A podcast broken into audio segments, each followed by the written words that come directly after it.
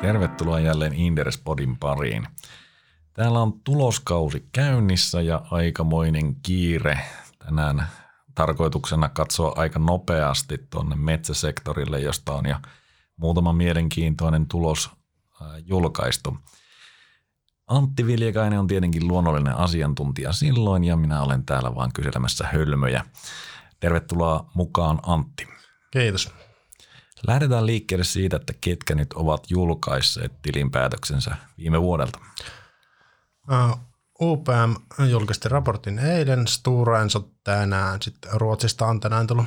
Billerud ja SCA-raportit ja tuossa USAsta on vielä tullut muutama raportti, muun muassa Best Rock, että tässä alkaa se kokonaiskuva nyt selkiytyä, että miten metsäyhtiöillä on mennyt ja menee – Tietysti moni, moni yhtiö on julkaisematta rapo, raportteja vielä, mutta kun huomioidaan, että miten samanlaisissa ajureissa nämä yhtiöt on kiinni, niin ää, suuntaviivat on kyllä nyt suhteellisen hyvin lyöty kasaan.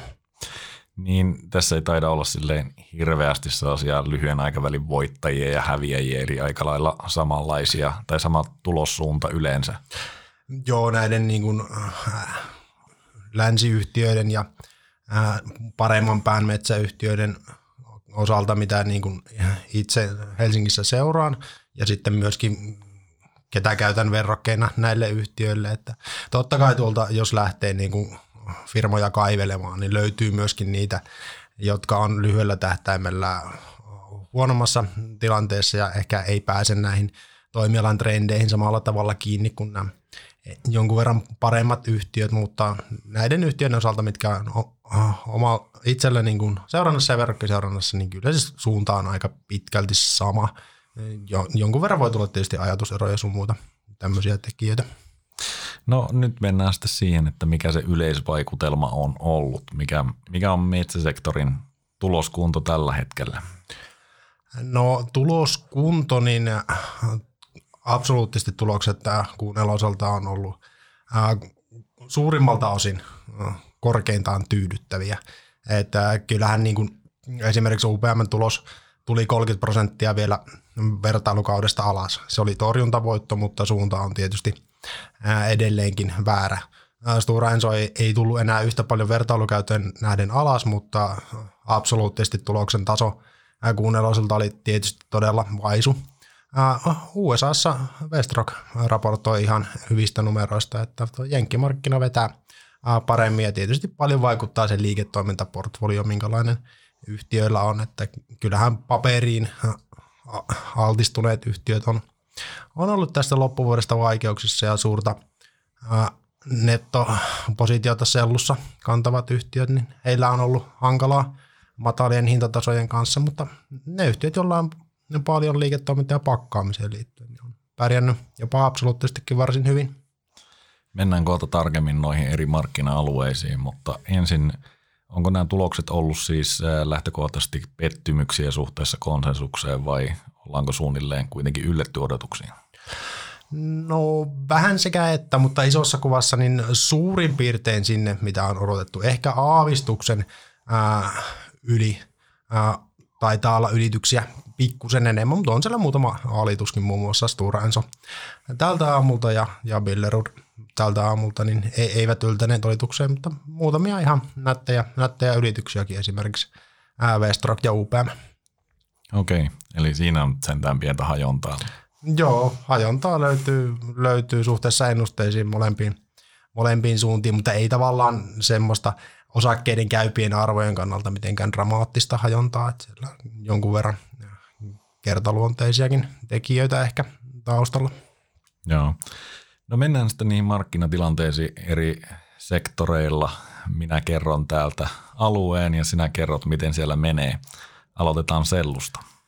No sellumarkkinalla tilanne on kääntynyt tuossa kuun nelosen aikana jopa aika äkkijyrkästi on parempaan päin, että Kiinassa kysyntä vetää. Kiinassa on kielletty kierrätyspaperin tuonti maahan, mikä tukee sellumarkkinaa. H2 oli paljon vuosihuoltoja ja odottamattomia tarjontahäiriöitä, mitkä on tavallaan kiristänyt tuota markkinaa niin kuin kahdesta suuntaan ja hinnat on noussut kuun nelosen loppupuolelle ja tammikuussa aika huomattavastikin. Että tässä on sellumarkkinalla on ollut takana jakso noin kahden vuoden periodi, minkä aikana hinnat on tullut merkittävästi alas ja sen jälkeen vakautunut sinne matalalle tasolle, mutta nyt on käännytty uuteen nousuun.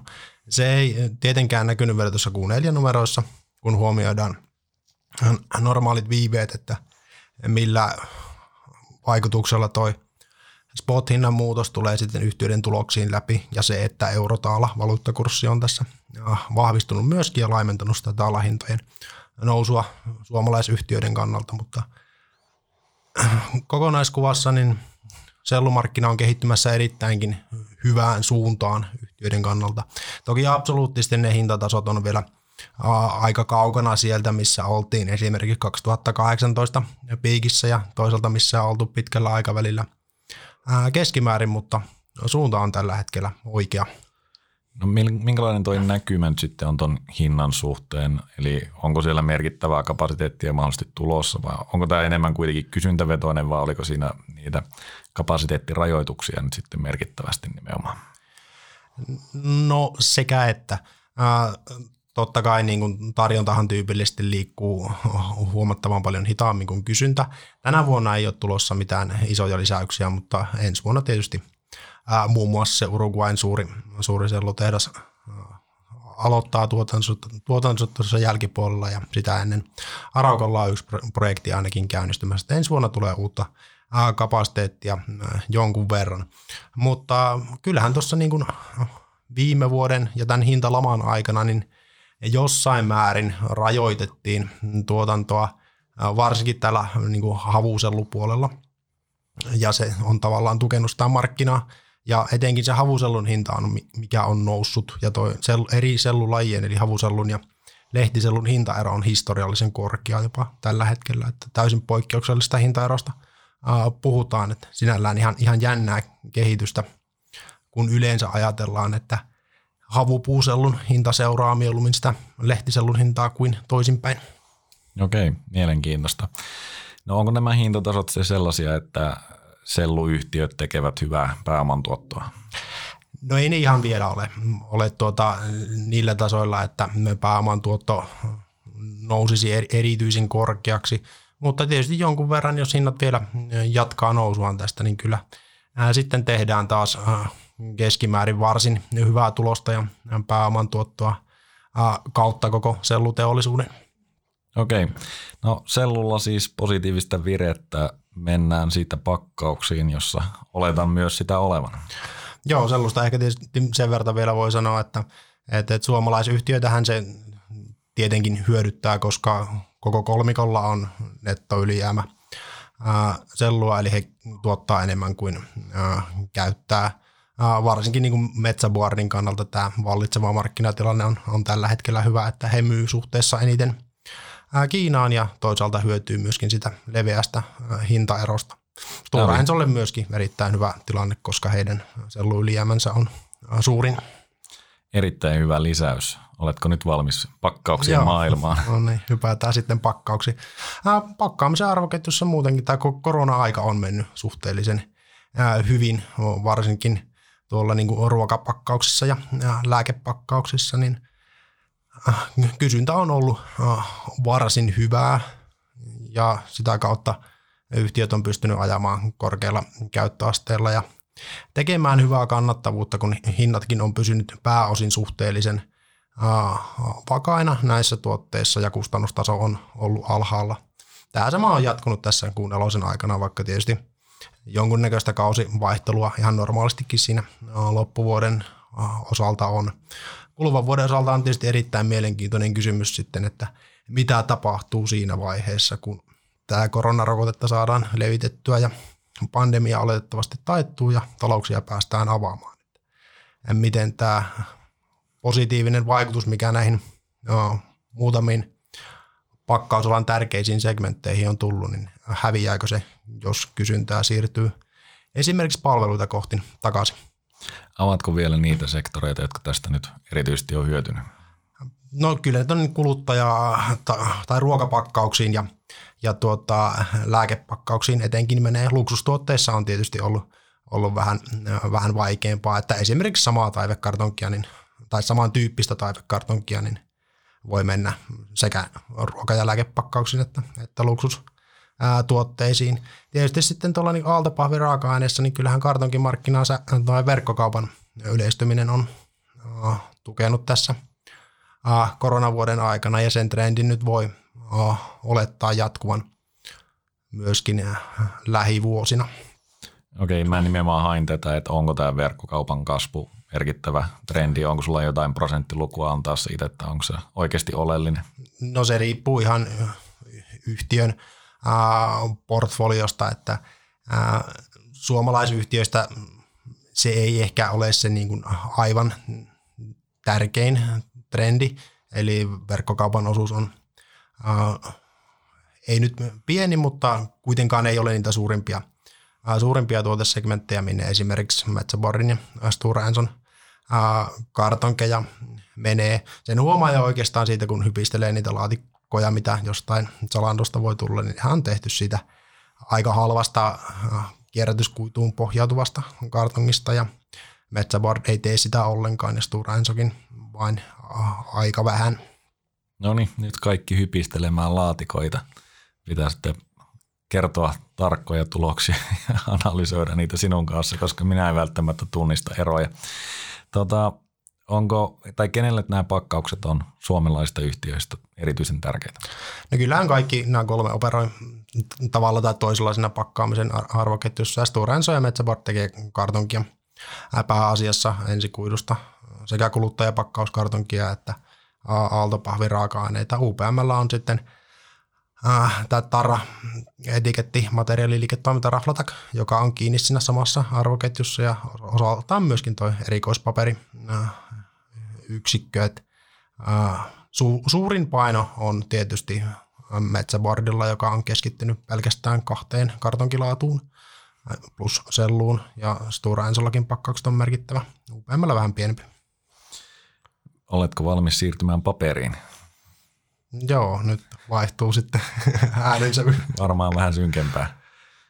Joo, siis paperiliiketoiminnoilla niin loppuvuosi äh, on mennyt, ei nyt onneksi aivan samaa rataa kuin se niin kuin kevään lockdown-aika, mutta kuitenkin hyvinkin synkissä äh, tunnelmissa, että kysyntähän tuossa viime vuoden aikana romahti äh, sen karkeasti äh, parisenkymmentä prosenttia – ja jossain vaiheessa tuossa kesällä vielä oli toiveissa, että vuodelle 2021 saataisiin jonkunnäköinen pomppu parempaan, mutta kyllä ne toiveet pikkuhiljaa alkaa käydä aika ohuiksi, kun katsoo tuota kysynnän kehitystä, että digitalisaatio vie maailmaa ja paperitehtaat vikisee.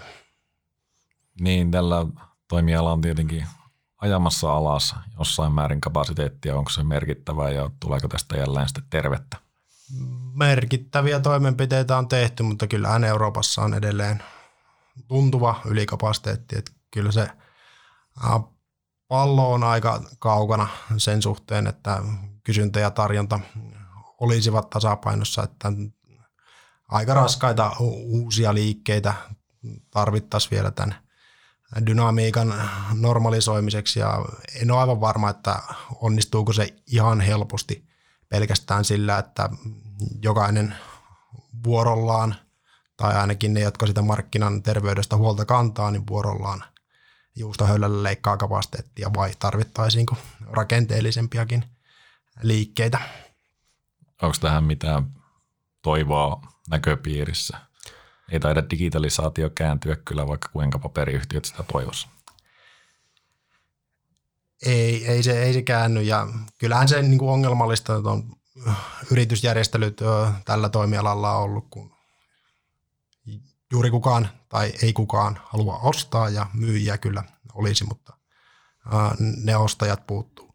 Saa nyt sitten nähdä, että mitä käy, jos ja kun IP spinnaa paperidivisionansa äh, ulos erilliseksi pörssiyhtiöksi tässä tämän vuoden aikana, että olisiko siinä peluri, joka lähtisi konsolidoimaan markkinaa ja loisi globaalin paperiyhtiön, mutta tämä nyt oli tietysti puhdas spekulaatio.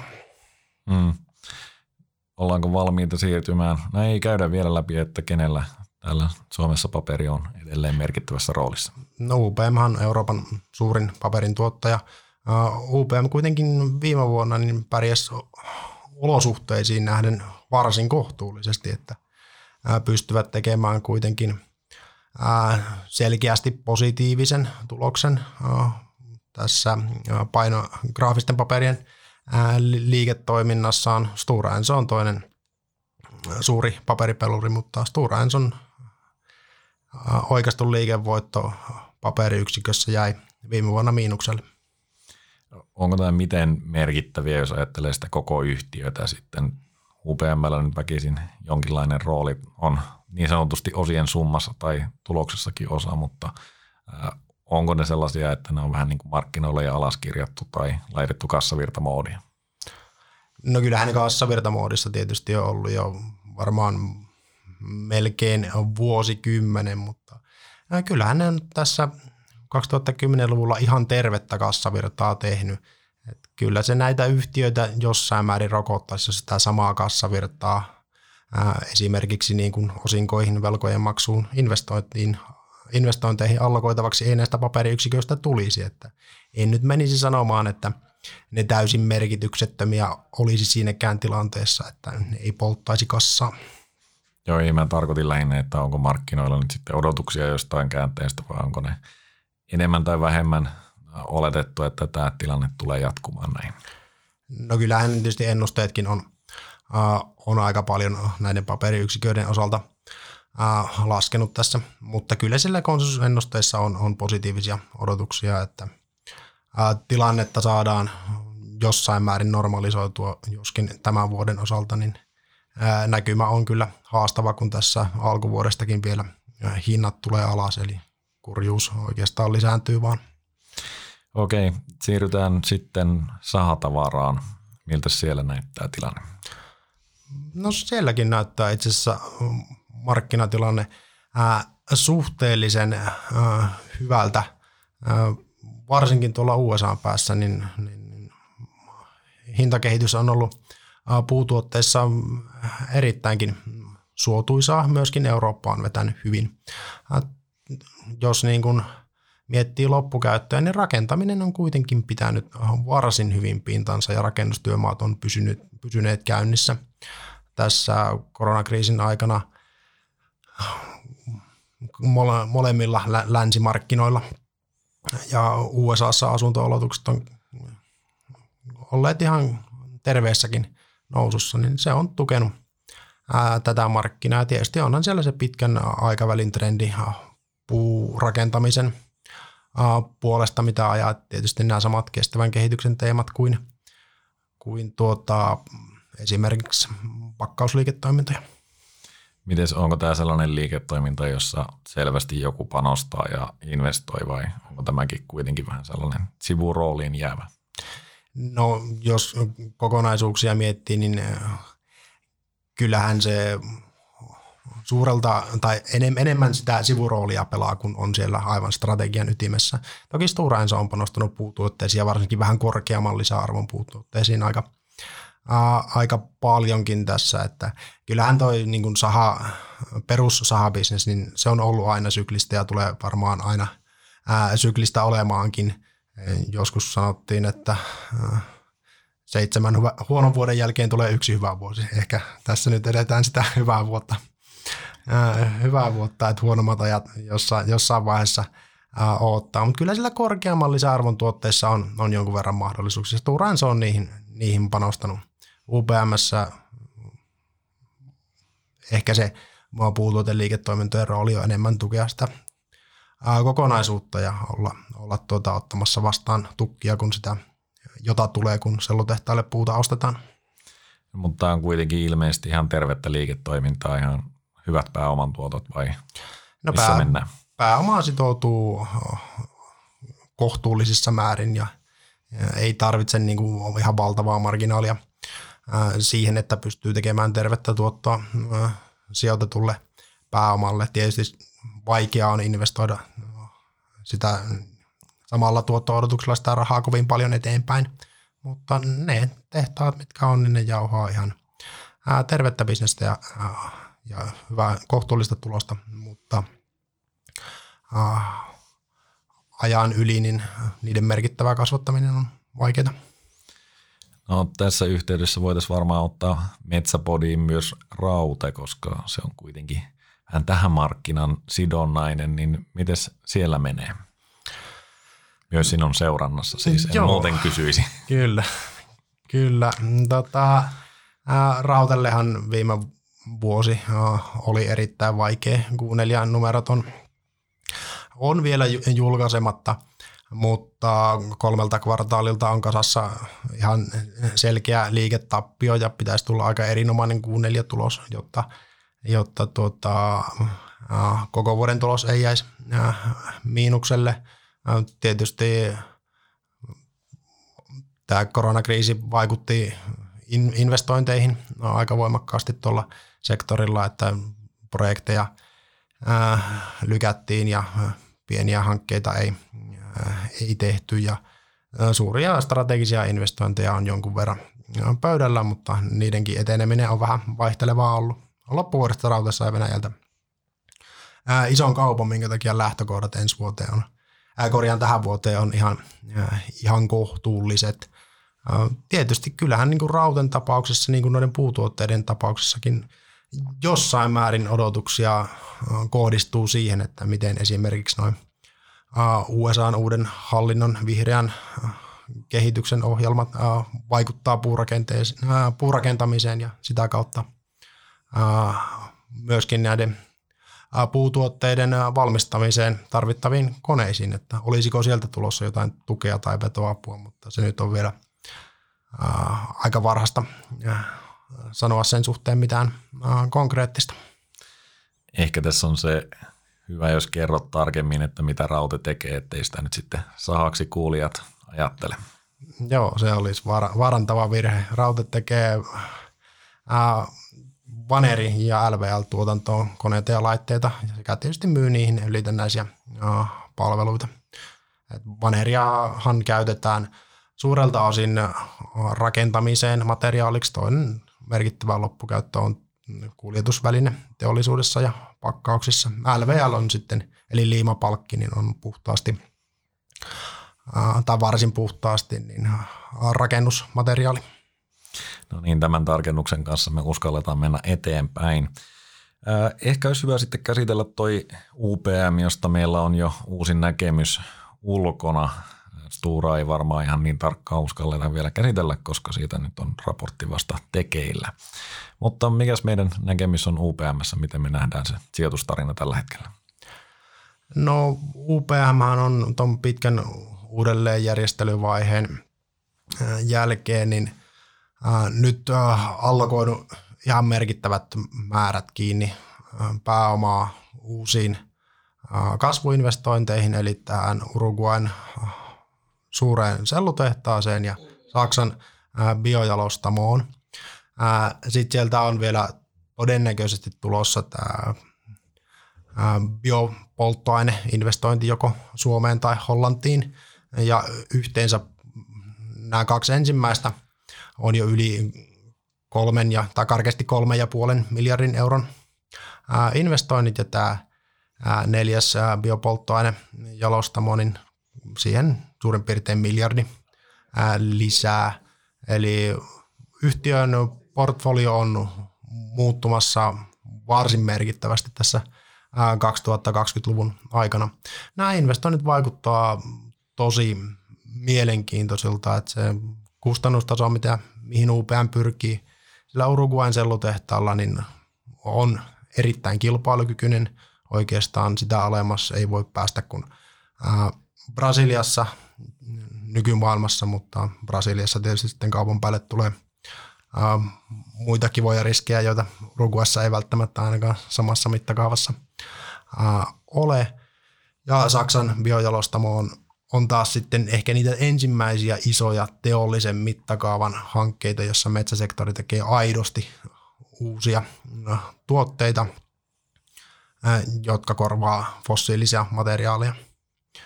Et siinä on mahdollista saavuttaa aika uniikki positio ainakin alkuvaiheessa, kun se jalostamo valmistuu. Totta kai UBMssä aina on tärkeää se, että portfolio on erinomaisessa iskussa ollut tai erinomaiseen iskuun laitettu tässä 2010-luvun aikana, mutta se iso tulosparannuspotentiaali on näissä kasvuhankkeissa, jotka valmistuu sitten tuossa. Ne kaksi ensimmäistä tuossa 2022 alkaa tuotanto ja täydessä potentiaalissa ne on varmaan jonkun vuoden sen jälkeen.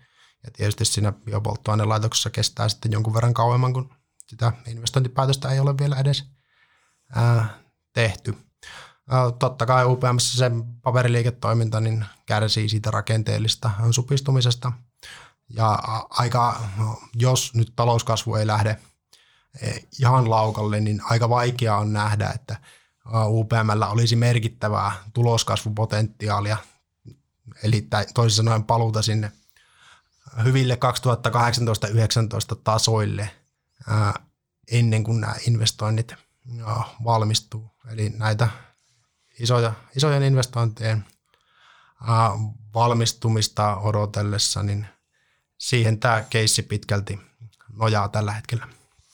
Niin tässä on ilmeisesti vähän semmoinen tällä hetkellä varsin arvokkaasti hinnoiteltu, mutta sitten keskipitkällä aikavälillä kuitenkin nämä investoinnit antaa sellaisen ihan mukavan tuloskasvupohjan ja sitä kautta niin pystytään edelleen positiivisella puolella. Joo, meillä on, on vielä positiivinen suoritus UPMlle. Että kyllähän lyhyellä tähtäimellä UPM-arvostus on, on myöskin korkea, että tämän vuoden tuloksella puhutaan yli P-luvusta 20, että joskus aikanaan se olisi suorastaan hirvittänyt. Nyt tietysti, koska nuo korot on nollissa, niin ehkä joku voisi argumentoida, että metsäyhtiölle voi 20 ei, ei ole niin suhteettoman kallis arvostus, mutta itse pidän sitä kyllä haastavana, haastavana arvostuksena ja tosiaan tuossa 2022-2023,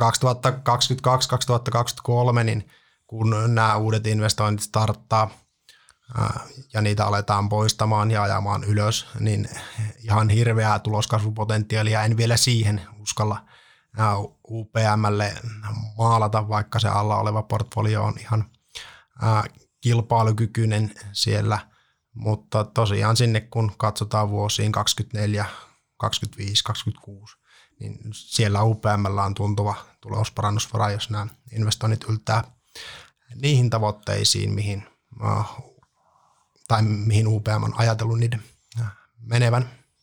No minkälaista pääoman tuottoa näistä voi odottaa? No molemmat äh, kuuluu äh, tähän UPM Biorefining liiketoimintaan ja se di, äh, divisiona tavoittelee yli 14 prosentin sijoitetun pääoman tuottoa. Että äh, voisin kuvitella, että äh, alemmilla tuotto-odotuksilla UPM ei, ei näitä investointeja ole, ole tehnyt varsinkin se biojalostamo, niin sen osalta voisin kuvitella, että, että, että ambitiotaso on vielä jonkun verran korkeammalla kuin toi 14, kun tavoitellaan ja ollaan kehittämässä kuitenkin täysin uutta liiketoimintaa. Tietysti sellutehtaan osalta niin riippuu, riippuu tosi paljon sitä markkinatilanteesta ja mikä se sellun hinta on, että niillä hinnoilla, missä, missä esimerkiksi oltiin tuossa kaksi kuukautta sitten, niin aika vaikea on uskoa, että 14 prosenttiin olisi edellytyksiä päästä huonossakin markkinatilanteessa sille kustannustasolla, mihin tuo tehdas pystyy, niin pitäisi kuitenkin ihan siedettävää pääoman tuottoa tehdä. Hyvässä sitten erittäinkin hyvä. Minkälainen tuotto-odotus sinun mielestä UPMllä on tällä hetkellä ja, ja mihin se perustuu? No UBMS joutuu tosiaan katsomaan tällä hetkellä suhteellisen kauas, mutta meidän ennusteilla niin UPM voisi tehdä semmoisen kahden puolen, kolmen euron EPS karkeasti siellä 2025-2026, kun nämä kaksi mainittua investointia on täydessä potentiaalissaan ja valtaosa tuosta vanhasta portfoliosta on kilpailukykyinen. Olettaen tietysti, että maailmantaloudella menee jokseenkin järkevästi ää, siihen aikaan. No, millä kertoimella UPM sitten hinnoitellaan, niin niin, niin en, en, laske ihan sen varaa, että se olisi 20 se kerroin, vaikka ei erityisesti millään tavalla ole mahdotonta, jos on korot, korot nollissa, mutta esimerkiksi varovasti arvioituna, niin tuommoinen 15 voisi olla ihan, ihan tota, äh, järkevästi äh, perusteltavissa oleva kerroin, varsinkin kun aika kauas äh, katsotaan, niin näillä oletuksilla päästään siihen, että UPM-osakekurssi voisi olla karkeasti 40 euron tienoilla silloin oh, 25 tienoilla ja nyt ollaan suurin piirtein 30. Siitä jää semmoiset viitisen prosenttia per vuosi karkeasti tuotto-odotusta kurssinousun puolesta ja Lisäksi osingot ja rullaa. Osingot rullaa, sieltä tulee se vakaa, vakaa noin reilut 4 prosenttia, että suhteellisen konservatiivisilla odotuksillakin voi päästä niin kuin vielä sinne 10 prosentin tienoille keskipitkällä aikavälillä. Totta kai se on jonkin verran riskistä, koska sen tuloskasvun pääkomponentti pitkällä tähtäimellä on, on se tuloskasvu, ja se tuloskasvu vaan tulee sillä niin kuin takapainoisesti tämän aikahorisontin loppupuolella. Mm. Mutta odotellessa niin on, on tulossa kuitenkin tähän nollakorkoympäristöön pelattuna, niin ihan kohtuullista 4 prosentin osinkotuottoa. Hyvinkin kohtuullista tässä nollakorossa, jos siihen uskaltaa luottaa. Ilmeisesti UPM on kuitenkin sellainen, että se nyt ei eh, mikään korkean riskin osake varsinaisesti ole, että suhteellisen iso paino on kuitenkin jo niin kuin aika defensiivisillä aloilla vai olenko ihan väärässä? Kyllä se niin kuin, uh, suhdanneherkkyys on jossain määrin – jossain määrin pienentynyt, mutta kyllähän niin kuin syklisten laariinhan UPM, UPM menee ihan selkeästi, selkeästi edelleenkin. Totta kai sitä niin kuin riskiprofiilia pienentää ihan tuntuvasti se, että yhtiö käytännössä maksoi ja maksokin nettovelat pois, pois kokonaan ja vaikka tota ensimmäinen vuosi on näitä kahta isoa investointiohjelmaa tehty, niin tase on vieläkin, vieläkin niin kuin suurin piirtein nettovelaton, niin alentaa ihan oleellisesti sitä riskiä. Plus se, että tietysti yhtiö on kustannustehokas ja pystyy tekemään kaiken tyyppisissä markkinaolosuhteissa niin vähintäänkin kohtuullista kassavirtaa. Niin yhtiö on ainakin viimeinen kaatuja, jos siellä rupeisi oikeasti menemään huonosti. Vai voisiko näin sanoa? No kyllä toi ihan relevantti, relevantti tota, kommentti mun mielestä on, mutta kyllä tietysti – se, siis sitten, se ei kauhean hyvä positiivinen keissi tietenkään ole, mutta kuitenkin. Siis silloin kyllä menisi, menisi varmaan aika huonosti, jos noin niin alkaisi relevantteja kilpailijoita mennä nurin, nurin tuosta ympäriltä, että ei toivota sitä, sitä skenaariota kyllä tapahtumaan. Että, että UPM olisi sen, sen tyyppisessä tilanteessa tai me, me ylipäätänsä. Joo, ei mä ehkä enemmän ajattelin nimenomaan sitä paperipuolta, että siellä varmaan UPM pystyy tehokkaimpana toimijana lypsämään sitten viimeisetkin, jos tämän lasku nyt jatkuu, niin kassavirta positiivisena pystyy todennäköisesti menemään. Kyllä, näin, näin, näin on. Toki tietysti UPM on, on markkina, markkinajohtaja. Kyllähän markkinajohtaja joutuu huolehtimaan tuosta markkinan terveenä pitämisestäkin niin vähintäänkin omalla osuudellaan. Niin, se tarkoittaa sitä, että tietenkin vaikeita toimenpiteitä voi olla edessä ja ja se ei ole tietenkään aina mukavaa, mutta UPM on tätäkin tehnyt kuitenkin menestyksellisesti. Kyllä, sen, sen harjoituksen he on kyllä toistanut aika monta kertaa ja, ja hyvä, hyvin, hyvin tuloksen. Vielä ehkä viimeisenä, kun meillä nyt on näitä skenaarioita 2025 aika paljon tuolla teknologiayhtiöissä, niin UPM se voi kuulostaa vähän kummalliselta, mutta sehän perustuu nimenomaan, että näillä investoinneilla se – aikajänne on pitkä ja se käytännössä kuitenkaan pääosin puhutaan niin kuin normaalista teknologiasta, jonka UPM tietää, että tässä ei sinänsä niin kuin rakennella pilvilinnoja. No kyllä, sellun osalta. Joo, kyllä, kyllä. Siis sell, sellutehtaita UPM on operannut ja muutkin metsäyhtiöt, niin vaikka kuinka kauan, että kyllä he sen lain hallitsee, joskin tietysti uuden sellutehtaan starttaaminen on aina – aina yllätyksellistä, eikä se lähde niin käyntiin kuin nappia painamalla. Tietysti siinä Saksan biojalostamossa siinä jonkun verran enemmän jännitystä, kun puhutaan jossain määrin ää, uuden tyyppisestä teknologiasta. Että sen niin kuin, ylösajon suhteen itse olen ainakin ottanut jonkun verran konservatiivisen näke, konservatiivisemman näkemyksen kuin tuon sellutehtaan osalta, että siinä saattaa ehkä, tai on enemmän, enemmänkin riskejä. Totta kai niin kuin, ää,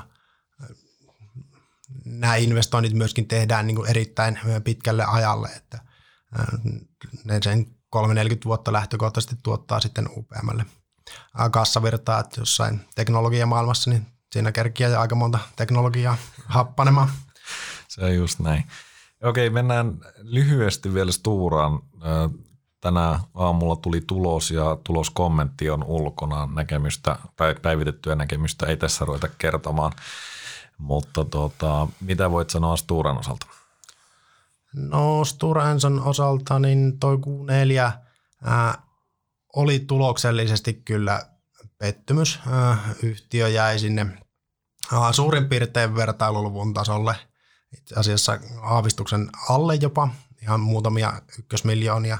Ja no, tämä Q4-tulos ja toisaalta se vertailuluku, niin olivat Stura Enson – heikoimpia tai heikoin kvartaali mies muistiin, että absoluuttisesti puhutaan varsin niin kuin välttävästä ää, tulostasosta. Ää, osinko oli ihan meidän odotusten mukainen konsensus jostain syystä odotti osingon korotusta, vaikka takana oli heikohko tulosvuosi ja velanhoitokyky oli yli yhtiön tavoitteiden.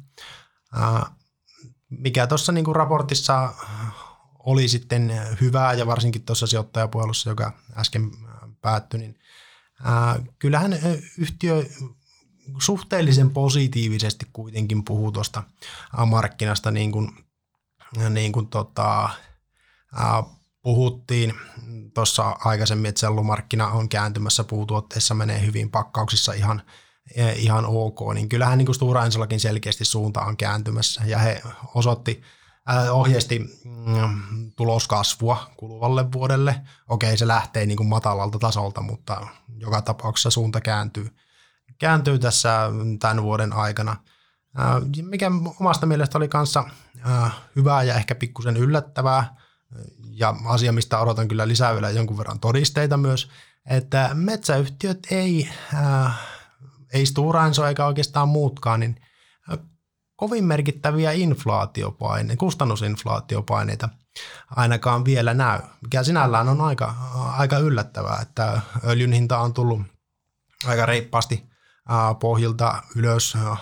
Logistiikkamarkkinoilla on aika pahojakin häiriöitä. Konttirahdit Kiina on kallistunut ihan, ihan tuota, huomattavastikin. Ää, keräyspaperin hinta on noussut tosi paljon, ää, niin he kuitenkin näkee suhteellisen vakaata kustannustasoa ja myöskin säästö, säästöohjelmien kautta on tulossa jonkun verran helpotusta, että jos tämä kaikki toteutuu, niin kyllähän siinä Stora on edellytykset parantaa ihan, ihan hyvin, vaikka, vaikka tosiaan tuosta valuutasta on jonkun verran tulossa varmaan, varmaan vastatulta vielä – vielä tuota, tälle, tälle vuodelle. No UPM-yhteydessä ei käyty heidän ohjeistustaan. Mikäs heidän näkymänsä tällä hetkellä on? No, no UPM vastaavasti äh, ohjeisti H1 vertailukautta äh, alempaa liikevoittoa ja odottaa tuloksen elpyvän sitten äh, H2 puolella – H1 UPM vaikuttaa negatiivisesti, niin kuin tietysti Stora Ensonkin, mutta vähän pienemmällä voimalla, niin ne laskevat paperien hinnat. UPMlle osuu myöskin mittavia vuosihuoltoja tuossa Q2 aikana, että pikkusen erilaiset näkymät kuitenkin yhtiöillä on, että jos H1 tulos laskee, niin aika vaikea on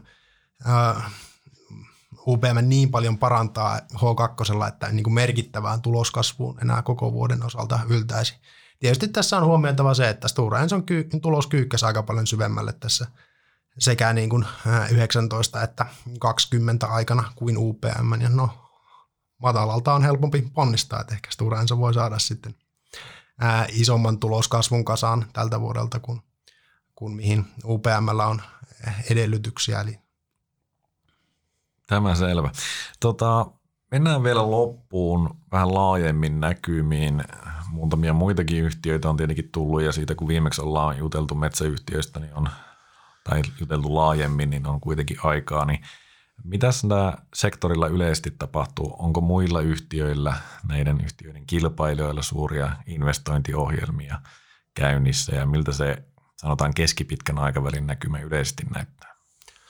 No kyllähän tuolla niin sektorilla tällä hetkellä niin tuntuu tapahtuvan äh, aika paljon tällä hetkellä. Että, äh, metsäyhtiöitähän tietysti ajaa voimakkaasti äh, tämä niin kuin kestävän kehityksen trendi ja biotalous, kun fossiilisia materiaaleja korvataan uusiutuvilla ratkaisuilla ja tietysti yleisesti talouskasvun mukana kasvava kysyntä esimerkiksi no, kaikissa muissa tuoteryhmissä kuin, kuin papereissa. Ja kyllähän on yhtiöt aika niin kuin rajullakin kädellä vaikuttavat muokkaavan tuota tuoteportfoliota, että investointisuunnitelmia on kyllä niin kuin suhteellisen paljon. Paljon eri yhtiöillä suunnitelmissa. Esimerkiksi jos suomalaisia miettii, niin Metsäboard aikoo kasvattaa taivekartonkikapasiteettia Ruotsista. Siinä käynnistettiin vasta – suunnitteluvaihe Stura Ensolla on esisuunnitteluvaihe isosta investoinnista, sellu- ja kartonki-investoinnista Ruotsiin. No UPM, se biopolttoainelaitos on, on vähän erityyppinen hanke ja on ollut pöydällä jo pitkään, mutta sekin nyt kähti eteenpäin. Kiinassa paikallisilla yhtiöillä on muutama aivan valtavan kokoinen investointisuunnitelma integraateista, jossa tehtäisiin niin kuin useilla kartonkikoneilla kartonkituotteita tai pehmäpaperituotteita ja siihen vielä kaupan päälle sellua.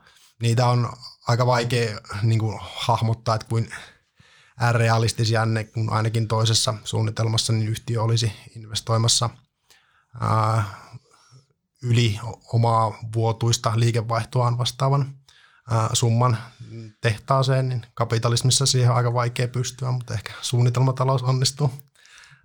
Kuulostaa vähän villiltä, mutta milloin, millä aikataululla nämä periaatteessa voisi, milloin pitäisi saada tietoa, että eteneekö nämä?